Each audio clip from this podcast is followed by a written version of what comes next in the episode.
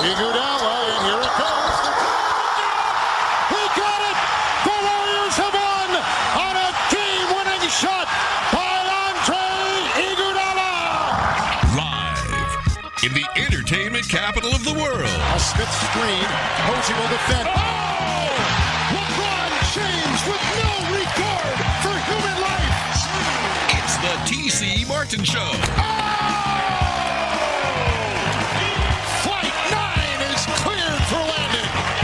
Time to get your daily prescription from the doctor. The soul says, pay plus a big ticket. T.C. Martin. Oh, here comes the Birdman. Flapping his wings and soaring for a sweet flush. When you're aerodynamically designed with that hairdo, you can do those kinds of things. With that sweet mohawk. The doctor is now in. Unos, dos, tres. Ole! Ole! And a good Thursday to you. Glad to have you here wherever you may be. T.C. Martin, Ballpark Frank in the house. Nunchuck on the other side of the glass making it all happen. Pressing some of the buttons right, some of the time. Yeah, like I said, some of the time. All good. No, don't touch that. The big seven-footer is going to join us today. The big Bill Cartwright as we get ready for the NBA playoffs starting next week. The play-in tournament. Oh, yeah, some strong thoughts and feelings about that. Talk a little NBA with the big seven-footer. Chuck Esposito is going to join us next hour out at Sunset Station, and we'll be actually broadcasting live from Sunset Station tomorrow. So come on out and see us then, there. Sam Gordon will join us as well today from the Las Vegas Review-Journal. We'll talk NFL schedule release, Raiders schedule specifically, talk a little boxing, aces, and a whole lot more coming your way on the show today. And we start talking about last night's Vegas Golden Knights shutout. They won by a touchdown. The Colorado Avalanche won by a touchdown. Combined score, 12-0. Kind of what we talked about yesterday. Right, but you're confusing people because most people think of a touchdown as 7 even though it is 6. So the touchdown without the extra point. Well, that would be a touchdown. Right, but I'm saying, but most people don't equate it that way. You know, whenever somebody says you won by a touchdown, the average Joe thinks of 7 points. I was just being accurate, you know. Yes, but 6 points. Yes, but I'm saying you clarifying it for those that are going, wait a second, I thought it was 6-0. Or 7-0. So I've got to dumb it down, is what you're saying. I'm just because saying the average sometimes you do have to clarify. 7. Yeah, and depending on the the team you cheer for, it could be 8 these days. This is true. Touchdown, a 2-point conversion. Touchdown, and an extra point, a PAT, a kicked extra point. Because it would be a PAT on the kick because that is a point after touchdown. Point singular, right? Right, yes. 2-point conversion, actually points. Yeah. Plural. All right. Thanks for clarifying that for me. All right. So bottom line is the Golden Knights and the Colorado Avalanche, they each won by 2 field goals. How's that? The bottom line is they both played teams that did not show up to play. Thank you very much. I mean, it was pretty much done deal. At one point, it just became like when you're watching, especially if you're checking out all the people on social media, on Twitter and different things, and, you know, it became like a contest of, okay, well, Who's in the lead now? It's like they were trying to keep up with the Joneses, you know, each one. Oh, well, Colorado's up 4-0. Oh, Vegas now just got another. Well, like you said, they both ended up winning 6-0. So not exactly edge of your seat hockey viewing. And now, of course, tonight's the night to see who does get the President's Trophy. Best record in the National Hockey League, the President's Trophy. Even though Vegas, even if Colorado wins tonight, will have one more win than Colorado. However, not one more regulation win. Yeah, good luck trying to explain that. And a lot of people don't understand as far as I'm going. Yeah, there you go. I already explained the touchdown thing. That's enough for one day. Let's take a break. Yeah, it's just like we talked about yesterday. Just had this feeling that you're going to be having 2 teams that were not interested. End of a long season. That's it. We're done. Forget about it. Especially San Jose. They didn't have to travel. They're at home. They slept in their own beds. It's like, we're done. We're checked out. ready for vacations, and especially San Jose, because, like we said, you played, I don't know, what, a quarter of your season of your home games were in Arizona. They were on the road. They played a good amount of early on in the season. They were down in Arizona. Yeah, a lot. It was just a mess. And then let's factor in this too, where you're coming off the season that was started late last year, so you had this, you know, elongated season. Then you have a little bit of a condensed season this year with really no off season. And if you're a bad hockey team, it's like, man, you probably mailed it in months ago. California is full of bad NHL hockey teams. Right. And all three of them are pretty much garbage. And that state is probably has the toughest protocols to deal with as well, too, with players, with fans. So you just, I mean, you saw it. I mean, you're right. The Ducks and the Kings and the Sharks. I mean, you're talking about bottom feeders, bottom of the barrel in the NHL. And we've talked about it time and time again in that West Division. I mean, those are like gimme wins. I mean, what was the Golden Knights' record against San Jose this year? 8-0, right? They might have been that. I know that. I think it was 8-0. Yeah, I know Colorado is right now 6-1 against LA, and if they win tonight, it'll be 7-1. Mm-hmm. So, you know, I guess the only question there is, you know. Do the Golden Knights still have a chance to win the President's Trophy because it's going to be the battle of backup goaltenders? Maybe, but I certainly wouldn't. You know, if that's what you're counting on, you're in a lot of trouble. Yeah, but I think if you're Colorado, I mean, you just faced this team last night, and you saw how disinterested they were, and you saw the, I don't want to say lack of talent, but I mean, lack of star power. You can say lack of talent. Yeah. They're young. Especially in goal. Yeah, too. I mean, they haven't developed. Yeah. You know, and Jonathan Quick's not what he used to be, and the other guys, they're not a very good hockey team. Like I said, all three teams in the state of California right now are not very good hockey teams. That's just a reality. You know, both games were 6-0. We're talking about the Avalanche victory over the Kings last night and then the Golden Knights over the Sharks. But looking at those two games, they were a little bit different. I mean, Colorado just jumped on the Kings immediately. I mean, it was 3-0 before a blink of an eye. And, you know, the Golden Knights, you know, they got their first goal about 5 minutes into it, and they got the second goal, you know, a little more towards the end of the first period. You know, it was 2-0 after one. Still never felt it was a game, but Colorado, they came out to put their foot in the throat of the Kings last night and just total domination. Both games ended up domination. And then as the Golden Knights-Sharks game continued to go on, you just see that, okay, now it's 3, it's 4, it's 5. Then they add another one, you know, the couple minutes to go in the game to make it 6. And Comfer hit the game-winning goal against the Golden Knights, his first career hat trick last night. Yeah. So, you know, I mean, I guess he picked a good time for it. Now, do they finish the deal tonight? I mean, they're minus 450 favorites, for crying out loud. Right. You know, which you generally don't see when you have a backup goaltender in there. Yeah.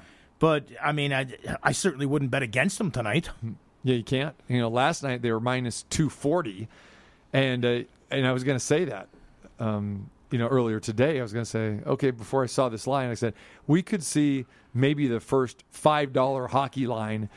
I can't remember last time I saw a $4 hockey line. And then I saw 420, and like you said, some places up to 440 and 450. That's ridiculous, but it is. It's the last game of the season. You're going against a team that is playing for, like you said, the best record in the NHL against a team that just can hardly wait for the season to get over. So, Golden Knights lead by 2 points. So again, the Golden Knights season is over. If Colorado wins, technically they're tied, but nope. They will get the number one seed, and they will get the President's Trophy with a victory because, like you said, of more regulation wins.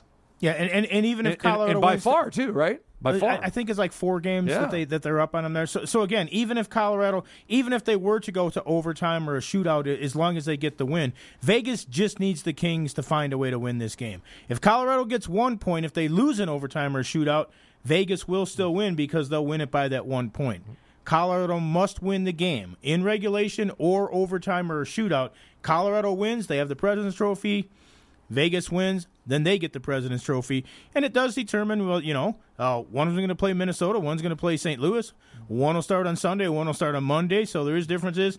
And I also just saw, too, I noticed a couple people were sending this out, and that it is $30,000 a player for winning the President's Trophy. So there is a little bit of a cash bonus. Sure. And I know a lot of people are going to go, well, Mark Stone makes $9 million a year. What's $30,000? Not everybody on the team makes that. Right. Now, you know, they all make decent money. But if you're making $700,000 a year, $30,000 that's a nice little bonus. Sure. I'll take that holiday bonus or whatever you want to call it to me. That'd be infinity times more my salary. Marc-Andre Fleury, ninth straight win in goal last night. 67th, I should say, career shutout for Fleury. He was phenomenal. Just anoint him right now. Give him the award. Best goalie in the NHL. That would be the Vezina Trophy. The Vezina Trophy. So, done deal, right? Now they did win the Jennings. They won the Jennings. Him and Leonard had the best, you know. And I did notice, too, it's funny because, you know, some of these fans are so adamant and they're such VGK fans. You know, somebody posted, well, remember, Logan Thompson won a game this year, too, so it's not just those two that gave up the fewest amount of goals. And that is true. There was one game when neither one of them played. But they're known as the best goaltending tandem, right? You know, because I believe they gave up 4 fewer goals than the New York Islanders tandem did this year. Remember all the talk about Fleury, is he too old, when Leonard signed, and then the offseason, you know, what's going to happen, is he going to stay here or not? Well, Marc-Andre Fleury put together a phenomenal season, became the first goaltender in league history to claim his first individual NHL award in his 17th season or later. Kind of like the Aaron Rodgers story to a certain degree. It's like, oh, okay, you know, you guys want to shove me out of town? Okay, I'll be an MVP. Except for that he doesn't cry, bitch, and moan and everything else. That, I didn't say he's anything like him in that regard. You're right about that. But, you know, Aaron Rodgers in his 16th season, you know, but... you know, has an MVP year. Marc-Andre Fleury, first individual NHL award, 17th season or later. That's quite an accomplishment. Arguably playing the best he's ever played. Right? I mean, he is playing absolutely sensational hockey. And just think of all that talk in the offseason when it seemed like Vegas was doing everything in their power to try to unload him and that salary. Exactly. Wow, would that have blown up in their face if that would have happened? All right, so the big question, we said we're going to wait until the regular season was over.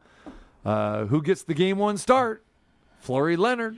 I don't know Leonard how you Fleury. Don't, I don't know how who you don't it? Go with Marc-Andre Fleury. You got to, I just right? don't. But if he's going to use the rotation, Leonard is next up in the rotation. Yes, he is. He would start game number 1. It'll be interesting to see what happens. I also did notice, too, that there's been some people taking shots at Fleury because Minnesota is one of the few teams that has a winning record against him throughout his history and even here in Vegas. But, those are regular season games. They're not playoffs. Marc-Andre Fleury is one of, if not the best goaltender in the entire NHL this year. Robin Lehner's had a good season. Robin Lehner right now, in my opinion, is playing maybe – the worst he's played all season. He's had a couple games where he has given up a couple goals in that. Again, the last game that they lost 2-1, I mean, they didn't lose because of his goaltending. They didn't get anything past Grubauer. But Robin Lehner has played well, but he's been a little bit sketchy here and there in some of the last few games he's had. Marc-Andre Fleury's been sensational all year long and might be playing his best right now. And like you just mentioned, just past, I believe, Patrick Waugh for, with that another shutout. It's just, I mean, the guy is unbelievable. He's found the fountain of youth. Well, he's found. He found the focus part of it. And not that he hasn't been focused, but again, when you feel that you're being disrespected and you're on your way out the door and you feel that your head coach doesn't believe in you, because literally that's the case. Last year, Peter DeBoer made Leonard the guy. And then when it came playoff time, it's like, okay, what's going to happen here? And everyone was talking about, well, no, Fleury's going to get, if not an equal amount of starts, he's going to get plenty of starts. He got hardly any starts. So, of course, that's why that talk was there in the offseason, because Peter DeBoer said Leonard's our number one. He wouldn't come out and say it. It was like, 1 and 1A. No, Leonard was clearly number one. And they signed Leonard to the long-term contract right as after the goalie of the future for the Golden Knights. Right, in the offseason. So there's the message. So chip on the shoulder for Marc-Andre Fleury. Get it. Call it whatever. being ultra focused, but no, this guy's trying to prove a point. This is exactly what he's doing. This is what the elite athletes do in every sport. When they feel that they're being disrespected, their back is against the wall.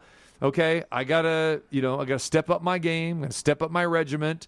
And again, how has he done it? Like he's always done it, with class, never shooting off his mouth, never anything derogatory towards the organization, his coach, teammates, whatever. Just strap him up, go in there and play. And like you said, 9th straight win, 67 career shutout last night. I mean, come on. So at this point, you just have to say, I'm going with my best guy. I'm putting out my best line out there, putting my best lineup out there. That's what you do as a coach. No more games. No one's going to be upset. And if someone is upset, okay, you deal with it. The bottom line is Marc-Andre Fleury is your best guy to put in net. Put him there. And if you want to give Leonard a start, down the road or whatever, fine. But Marc-Andre is your number one. Plain and simple, right? Well, to me it is, but I don't think you're going to hear Pete DeBoer say that. I think he's going to say we're going to need both guys. We're going to play the goaltender that gives us the best chance to win on a night-to-night basis. But what Fleury has done this year, like I said, is absolutely sensational. And the thing about it is I don't know if the average person out there realizes what an incredible athlete this guy is.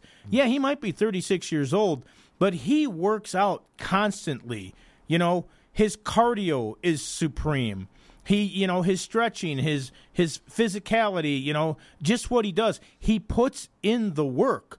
That's why he might be 36 years in age, but he's not really 36. And you think about it. He was a backup goaltender to Matt Murray in Pittsburgh. That's how he was available here.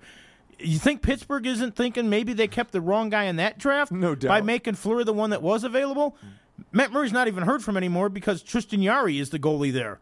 And there was talk of him going to Pittsburgh. What if it would have been Fleury and Jarry this year? They probably would have won the Jennings Award for the best goaltending tandem. I mean, the Penguins have also had a really good season out there. But Fleury is a great athlete.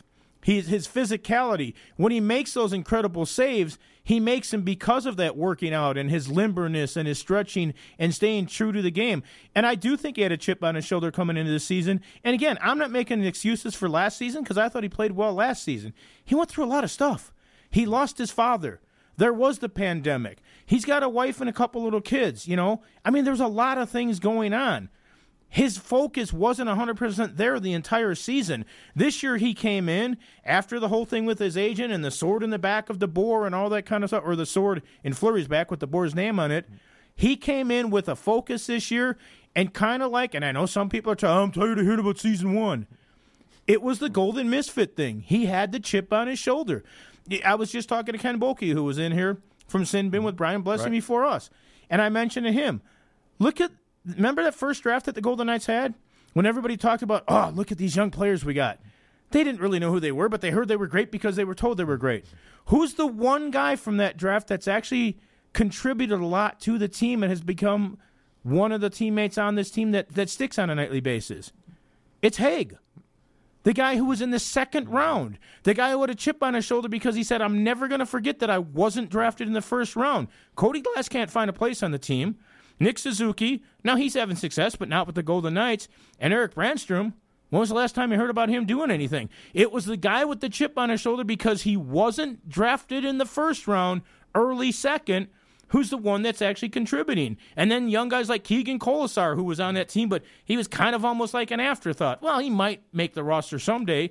He's had a really good season and shown a lot of that stuff. So sometimes it is that thing. There is definitely a reality to having that chip, and if you can keep it your entire career, it can be really advantageous. You talked about Aaron Rodgers in Green Bay. Everybody talks about it all the time, Tom Brady. Tom Brady's never going to let anybody forget where he was drafted. Right. And he's used it his entire career to become, I don't even know if it's arguable anymore, the greatest quarterback of all time. Right. No, people definitely use that as a chip on their shoulder. I mean, a guy like Alex Bregman with the Astros, he wears number 2 for a reason because, again, he was the second pick, and he was a little bummed out that he wasn't the first pick. And Michael Jordan always reminded people that he was the third pick. Exactly. There were 2 guys in front of me. Right. Exactly. And he goes, I will always, I could very easily be number one. No, I want number two, because when I put on my uniform every day, that drives me and motivates me. So, yeah, this is the chip on the shoulder. And you go back to the Golden Misfits and, that very first year. You got to remember all of those guys, I guess including Fleury as well, too. But they were all expendable, and none of those guys outside of Fleury were household names. Marchessault and all these other guys, and they all had that chip on their shoulder. Remember, people were talking about this team might not win 20 games, 25, and I think the under-over or the total wins that season was something like 29 or 30 or something like that. I think it was less than that, maybe. Yeah, even. Yeah. I know, yeah. Because 26, something. It was in the 20s. I think it was around 26. Because I remember they had the poll in the RJ, right. And I think Ed Graney had him at 31, and everybody were like, "What a homer!" Yeah, right. He was the most optimistic of anybody out there. There were people, like you said, that were saying this team ain't going to win 20 games. Where are they going to get any scoring from? And William Karlsson, who had the 43 goal season. Right. People forget that he wasn't even on the top line until like 7 or 8 games in. Right. It was supposed to be Shipachyov on that line. Mm-hmm. It was other people in that. They finally were like, nobody's working out. Oh, let's see what this kid can do. Mm-hmm. The fourth line player out of Columbus that couldn't play. Mm-hmm. Oh, you know what? Columbus might have screwed up. This guy's actually really good. All right, Golden Knights, they wait and watch tonight. And, again, I don't expect Colorado to lose to the Kings. I don't expect the score to be, any different than last night. Sure, it could be a little bit closer. Like I said, backup, goaltender. So what? McKinnon's still playing. Everybody else still playing for Colorado. And again, you saw how hungry they were last night. So, and again, it doesn't really matter. I know a lot of people say, well, if the Golden Knights play the Blues versus the Wild, I mean, come on. You got to string, 4 series wins together there. Doesn't matter. And you've proven you can beat both of these guys. Sure. I mean, you struggle a little bit with Minnesota. So what? Get them out there. Stay focused. It shouldn't matter who you're playing. And don't get caught up in that. On number 2 seed, it really doesn't matter at this point. Well, if they lose to either one of these teams, it's because they weren't ready to play, because they are better than either one of them. And, they may have struggled with Minnesota on paper and that sort of stuff. I mentioned it before, the last couple of games with Minnesota. Cam Talbot's not been playing great of late. He's had a phenomenal season. His numbers have really gone down. And what did Minnesota do last night? When they were still in a situation where they were mathematically, if Vegas lost or something, they could have still got into second place and maybe had that home ice in the first round. They got shut out and lost to St. Louis, the other team. So I'm not really sure that Minnesota is the tougher team right now at this point, although Vegas just beat St. Louis and the two of them too. Vegas and Colorado should absolutely be the two teams playing in the final for this division. And I noticed something else last night too that I heard, and I thought, wow, that is true. Vegas will be the only team in this division from the Pacific time zone. That's true. Because Minnesota, St. Louis, right. And, of course, Colorado in the Mountain Time Zone. So it's like, because you think of, that's right. All 3 California teams were horrible. Mm. Arizona didn't do anything. Mm. Yeah, so, okay.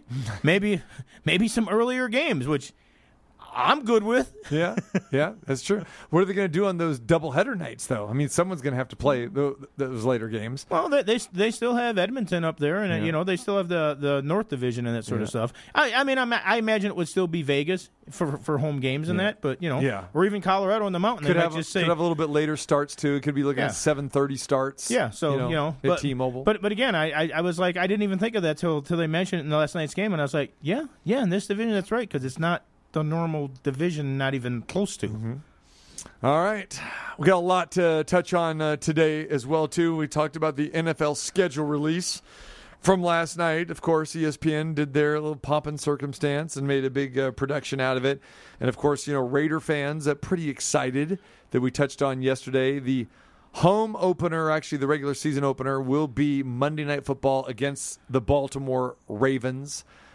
That will be exciting. And, of course, immediately, I had people reach out to me last night, Aaron, talking about, hey, thinking about coming to town to for that opener, or come and see the Chiefs. Can you give me tickets? Yeah. Oh, yeah, of course. I got that. And so here's my response. And I had to think about this before I answer this. I go, well, let me tell you something. I don't even know what the ticket policy or the ticket procedure is here, because I've never spoken with anybody in the ticket department. I don't know who the ticket director is because they've never sold a ticket before to the general public. I go, they played 8 home games last year. There were no fans that were allowed in the stands. I don't even know what the procedure is. Their owner didn't even use one. Exactly. And I pointed that out as well, too, that he stayed home. And he'll be going to his first game in that stadium as the owner of the Raiders. We're talking about Mark Davis, of course, for the, you know, the first exhibition home game. But think about that. This franchise, in this city, I should say, has never had a home game as of yet, and they played a season. Now, we know there were 65,000 season ticket holders, okay? They have their tickets. But as far as, like, going out to the general public, I don't think there is such a thing. So I said, you're just going to have to go to the secondary market and go to StubHub and some of these other places. So sure enough, what happened? The guys who have season tickets, many of them started putting them online last night. If you want to go to the first game, the Raiders' first home game at Allegiant Stadium against the Baltimore Ravens on Monday night. How much do you think you're going to have to pay for that ticket? Well, I know I've seen social media, and I've heard some people saying, I'm going to sell my opening game tickets, and it'll pay for my season tickets. Right. So I'm assuming that people are charging quite a bit. Oh, yeah. Oh, yeah. So there were tickets that were priced about the average of $700 per ticket. Here's one for $796. If you would like to sit basically right in the club level, that would be $8,000, my friend. Eight G's. For one football game. 60 minutes of football. Yeah, you know, it's funny. It's barring overtime, of course. It's funny, too, because I noticed one of the posts that I saw on social media, I think it was this morning, it might have been last night, and they were like, you know, I used to think Vegas Golden Knights tickets were expensive. I'm going to sell tickets to my Raiders tickets for one games, and I'll get all the playoff games for the Golden Knights. Mm-hmm. Yeah. StubHub had Raiders Ravens $747, and those seats would be in section 411. You know where 411 is? That's located in the upper sideline. So you're giving me the 411 on section 411. Exactly. Regular price ticket in section 411. The cost for season ticket holders. Want to take a guess? Season ticket holder face value for that ticket for the 411. For the 8 games? Huh? For the 8 games or per game. 9 games? Per game. Oh, per game. Per game, yeah. Per game ticket. You mean the regular cost before they're pumped up by StubHub in that? Yeah. So say you're a season ticket holder, okay, and you've got to, you know, of course, we're not talking about you got to pay you got to do your personal seat license, of course. Well, that jacks everything way up. So that's why I'm not counting it. So just say the regular price ticket, what it would say on your ticket, section 411, up there, high sideline, $120. Okay. So that ticket is going for $747 on the secondary market right now. Supply and demand, and there's only one opening game in the history of the team that people can go to see. Yeah, yeah. And it's a Monday nighter. Here we go, $824. If you want a semi-decent seat, that's what it starts from for Monday night, September 13th. Ravens, Raiders. It's all supply and demand. Yeah. That's true. Know, and I'm sure that there are going to be people from Baltimore flying out here, and they're probably going to go up even more than that. So, you know, the first home game, going to be a collector's item type of a ticket. You got to keep that you know, your ticket stub and all that stuff. But the tickets do drop a little bit after that. And, of course, depending on if the team is winning or not. But still, it's the honeymoon phase. Everyone wants to get in that stadium. So all seats for any game during the first season is going to be very, very expensive. But here's one for you, Frank.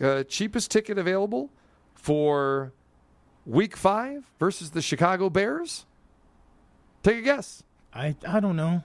$543. Cheapest ticket. Well, it is the Bears. I mean, right. It is a team that started the NFL. It is a team that without Papa Bear George Halas, there wouldn't be an NFL right now. So they should be getting some respect. They should be getting some love. Mm-hmm. A lot of Bears fans out there. The fans are loyal. Yeah. The team, unfortunately, is frequently garbage. Upper sideline, section 433, $506. For $433. There you go. Exactly. Yeah. Yikes. Hey, we could give you a bargain basement discount. If you want to go see the Eagles, okay, week 7, we can get you in for $352. $352? $352. There you go. See Jalen Hurts? I think I'd rather see the Eagles than I might want to see the Bears. Save a little money. Oh, so if the Raiders get off to a decent start, and then when a team like Kansas City comes in or something like that, that's going to be through the roof. Exactly. Yeah. Literally, since there is a roof on here, it will be through the roof. Yeah. Now, we could probably get you in, you know, bargain basement if you want to go see the Washington football, whatever we're going to call them this year. I can even get you on the mezzanine level. You're a little bit lower there, you know? $337. Well, there you go. Give me a four-pack. And if you want to keep it up to the upper corner in 419, $348. Yeah, not a cheap ticket. And maybe somebody knew what they were doing when they bought those tickets and, you know, bought them as an investment. But again, the PSLs and that do change things around a lot because those are expensive. You're spending $20,000-$30,000 for just the right to purchase tickets. Just the right to try to purchase the tickets, for sure. Yeah, totally insane. All right. Now, you know what my deal is, though? What's that? I go home and I turn on my TV and I got it on a big screen. How much is that? I have Coke in the fridge in that. You know, I mean, my cable bill's a little bit high, but it's, you know, that's for a month. So tell you what, you want to go see the Raiders on the road? You don't mind maybe freezing? Well, this is the October 17th game. Raiders at the Broncos, $128. Well, there you go. There you go. But, you know, that's what, upper level? That's end zone? Yeah. So if you want a decent seat, probably $200. Now, how much does that get jacked up when Aaron Rodgers goes to the Broncos? Then it goes up. Not happening, though. Packers are saying, what are you talking about? We never told the guy that we were going to trade him. And Brian Gutekunst was saying that earlier today. We never said that we were going to trade him. What's all this talk? We never told him that. That was his camp saying that. So this line continues to get divided further and further apart. Funny stuff. All right, the big seven-footer, Big Bill Cartwright, is going to join us as we talk a little NBA play-in game. Seriously. Play-ins before the playoffs. Oh, my goodness gracious. This is Bill Cartwright of the University of San Francisco Dons. You're listening to the T.C. Martin Show. He does not know Westerns, but he does know his sports. I will be there to get him right as much as possible.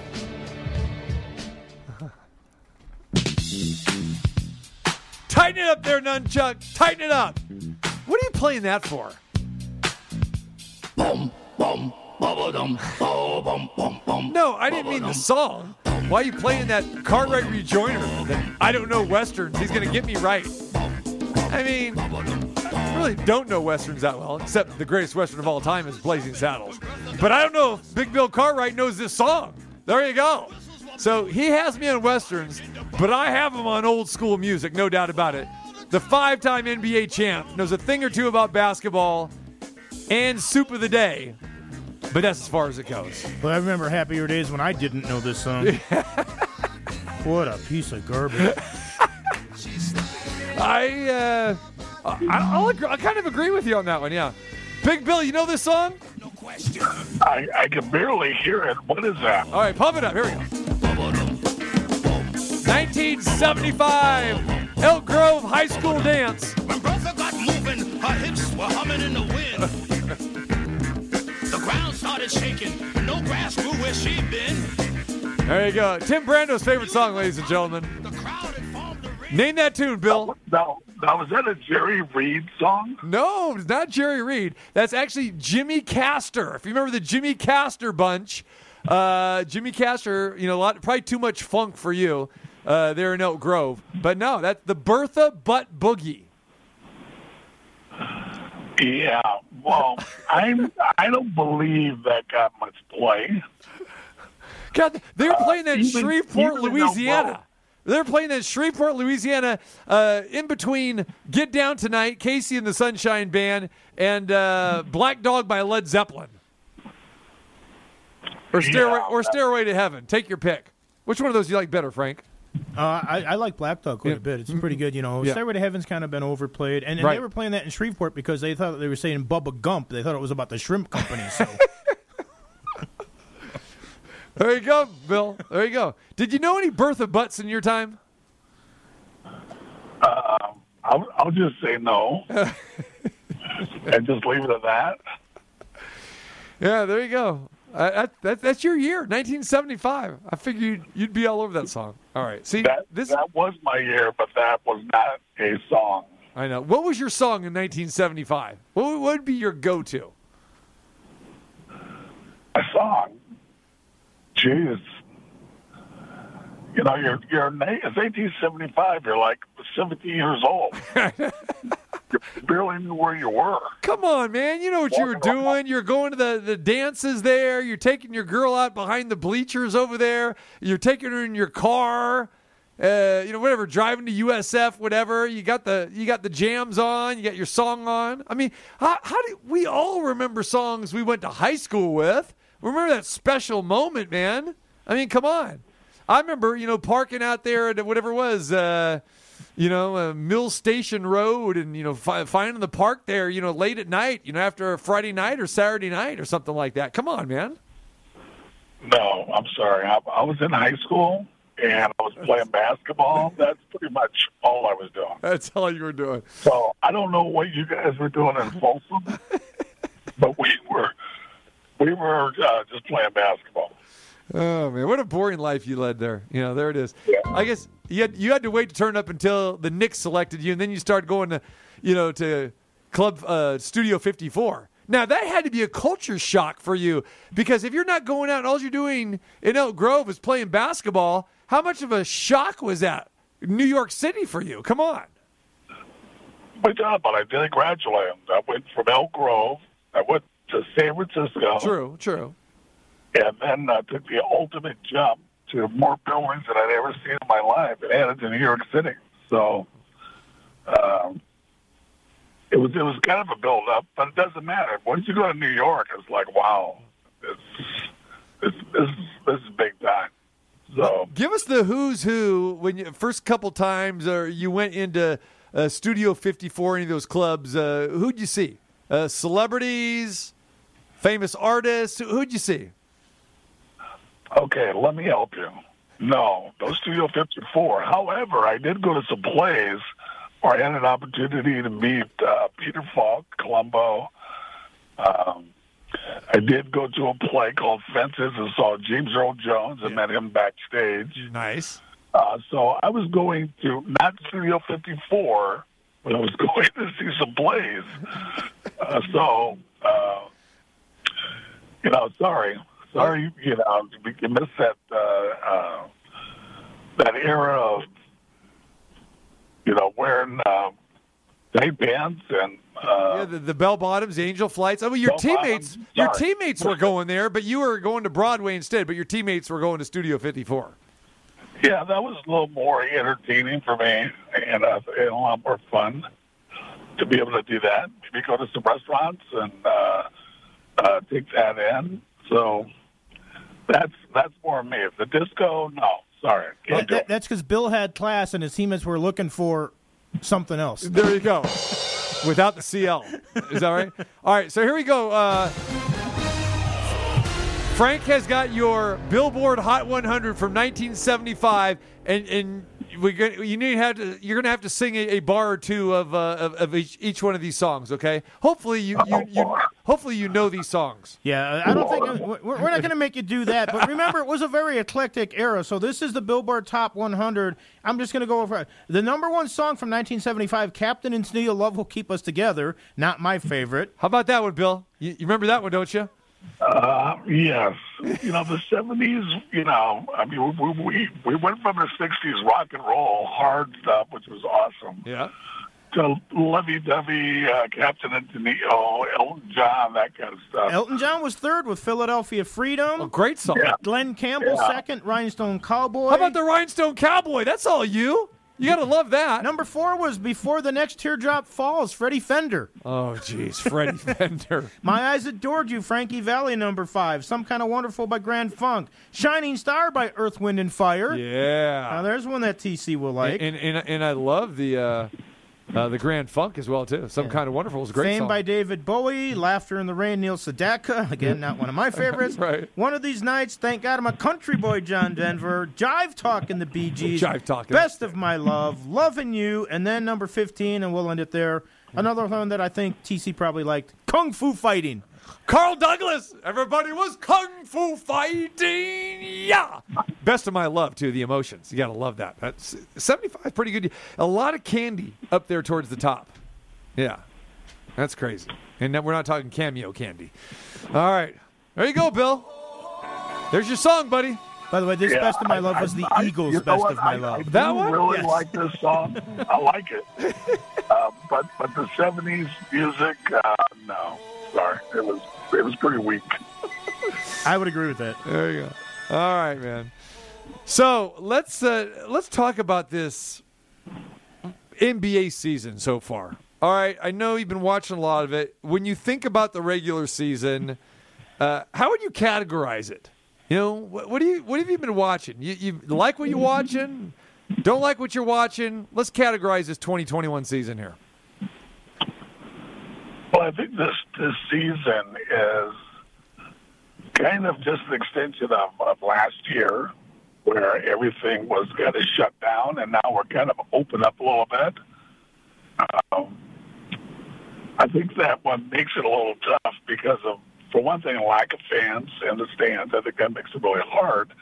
And also lack of players playing every night. And it's a real change to where guys could shut themselves down from 5, 10, 15, 20 games. And then you just get to lose interest because the instability of that team. And you do like teams like Utah and teams like Phoenix that are staying at the top basically because they've been healthy all year. They have to appreciate Philly, who's pretty young, and Brooklyn, who's new. If those teams could stay right where they are, because they've been, for the most part, pretty stable, even though they maybe have a guy or two out at a time. They haven't shut guys down. Could it hurt them during the playoffs? Yeah, I think so. I think that you have to be playing your best basketball going into the playoffs. You can't just turn it off and on. You have to have a solid rotation. They've got to get great performances. So, the season's about over. So we'll see who's playing well. This format, this 10-team format, I don't like it. Of course I don't. I like the old format. I thought it was fine. Stop changing stuff. There's no reason to. But it is what it is. And it's just going to come down to who's playing the best basketball. You know, for me, you hit the nail on the head with one of the things that I've just kind of shake my head at with this season. One is the injuries, like you talked about.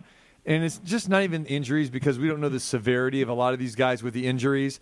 But, you know, when your stars aren't playing and you really don't know if they're going to play or not, I mean, that hurts the league. And then the other thing is the blowouts.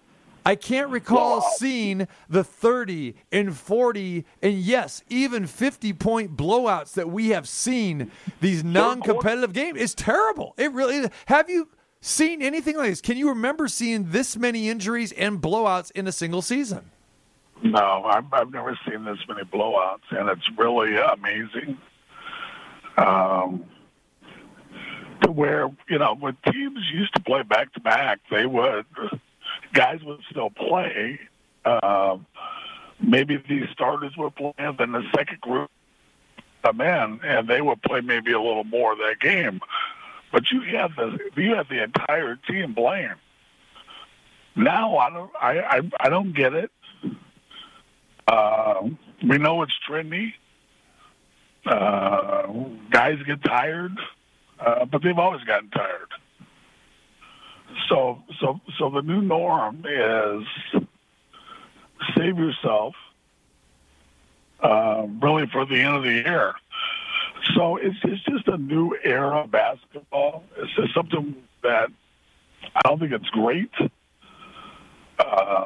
It can be great for the fans, where you have guys. You want to see your best players, and you want to see other players But you've consistently wanted to see really good basketball from that team's best players, able to make plays, and have your team be consistent and win basketball games. We just have not seen that. Nobody wants to watch a game. Everybody's going to turn it off.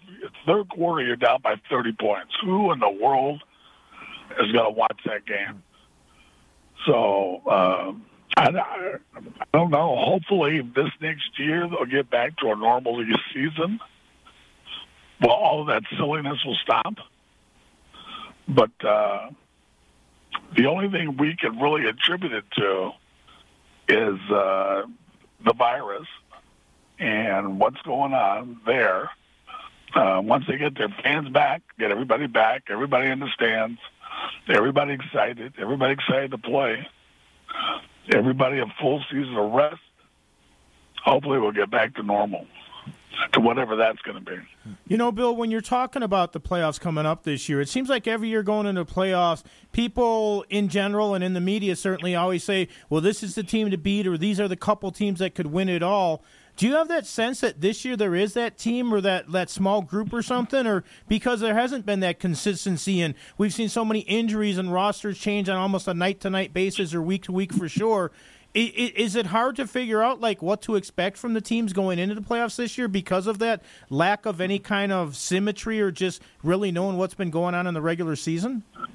This year, people should be really excited because, nobody knows who's going to win. And you've got more teams in, so now you have a possibility of some big upsets coming.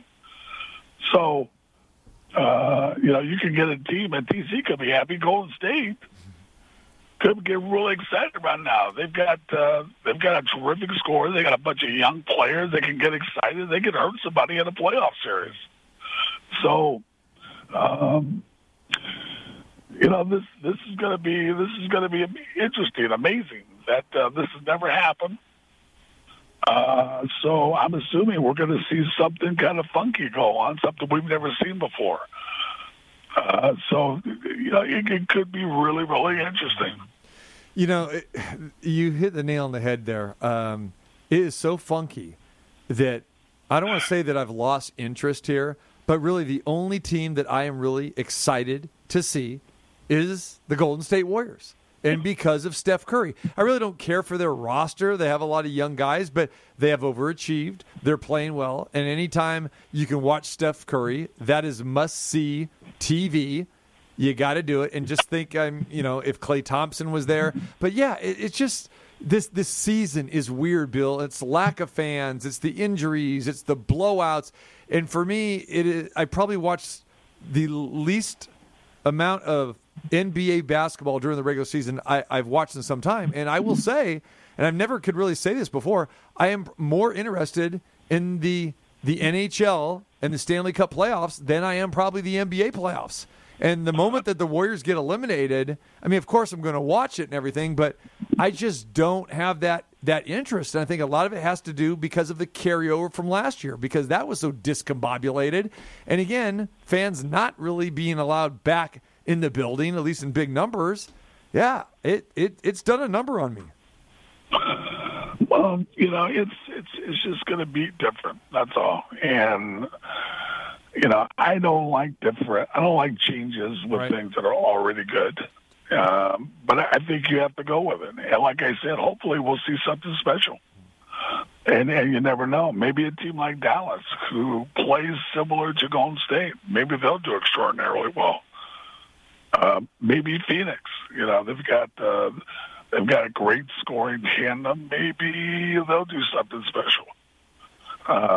We don't know, and I think that's maybe what we should hang our hat on. And the fact that we don't know is there's no big two teams right now that are dominant.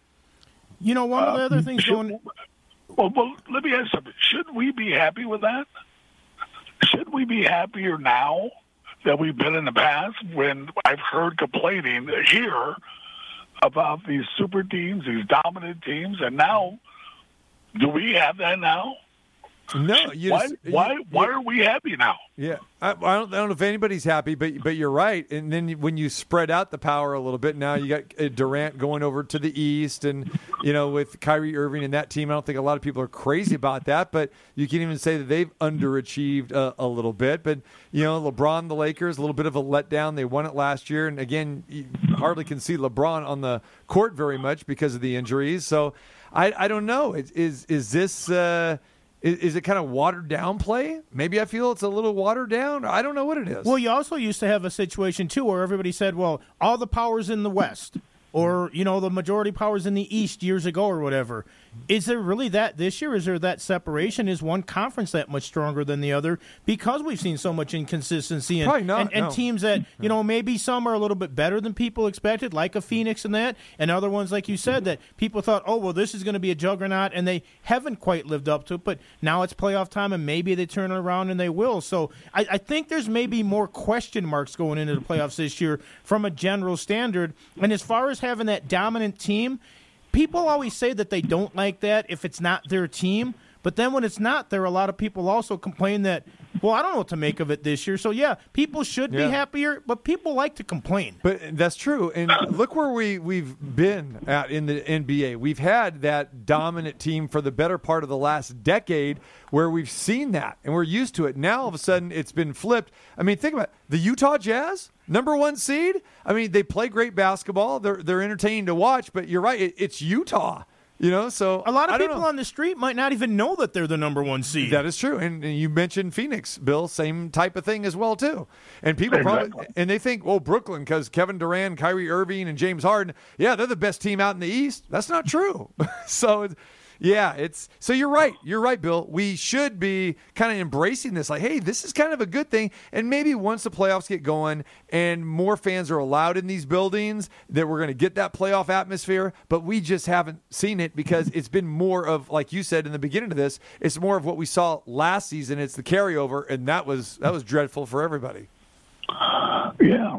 And look, what is the New York Knicks, fourth seed right now? Yeah, think about that. I mean, come on, crazy. Like I said, we should be thrilled right now because we don't know what's going to happen. There may be, I don't know, 4 or 5 teams that could win it right now. We don't know. The only thing we know is that we don't know, which should be great. So it's going to be really interesting. There's going to be a lot of people complaining about the format now that we've added. Now there's 10 teams, so we'll get some backlash from that because, of course, that can't happen. That makes it even better. So I'll leave you with this New York Knicks reference since you brought up the Knicks here. As you know, the WNBA starts this weekend. The Aces play in Seattle, and they've got the ABC game, the national televised game, Aces and Storm on Saturday at noon, Bill. And I heard Bill Lambier say today, it was over at practice, and he says, hey, I'm going to have to get dressed up. Because we're on national television with ABC. He goes, I'm going to probably dress like Clyde Frazier. Can you picture that? Can you picture Bill Lambier dressing up as Walt Clyde Frazier? Nobody. Okay, let's say it this way. Nobody could dress like Clyde Frazier. There you go. Nobody can. There you go. Just leave alone. And remember, Clyde, when he left New York, he went to Cleveland. Unfortunately, got traded to Cleveland for Jim Clemens, and he was wearing the same outfit out of Rolls. It was wearing a fur coat, which did not go well in Cleveland. So nobody dresses like Clyde. You got that right. Not even the big 7-footer. Even though I know you look good in your angel flights, but there you go. It's going to be a big fur coat, man. Yeah. He's lucky they're opening in Seattle and not here. It'd be really hot for a fur coat. Yeah. All right, my man. Have a good weekend, man. Enjoy. Eat some good food, and we'll talk to you next week. All right, guys. Today I'm going to Froggy's right now. Oh, he's in Chicago. We didn't even know that. He's going to Froggy's. He's going to Froggy's. He's going to get the French onion soup. Oh, oui. Take a picture and send it. You got to send it to me so I can show Nunchuck and Frank. They're dying for that French onion soup. All right. I got it done. All right, buddy. Take care. No wonder he's in a good mood. He's in Chicago. Exactly. Yeah. Chi-town is my town. Yeah. He spent a lot of time back there, you know. Why not? I'd like to. I need to go back there and visit again soon. I know, right? All right. I picked out a Packer game on the schedule. We'll talk about that next hour. Picked out a Packer game. We'll go do the show from there. Maybe make a run through Chicago. How's that? Sam Gordon's going to join us. Chuck Esposito next hour. Don't you dare go anywhere. T.C. Martin Show on this Thursday.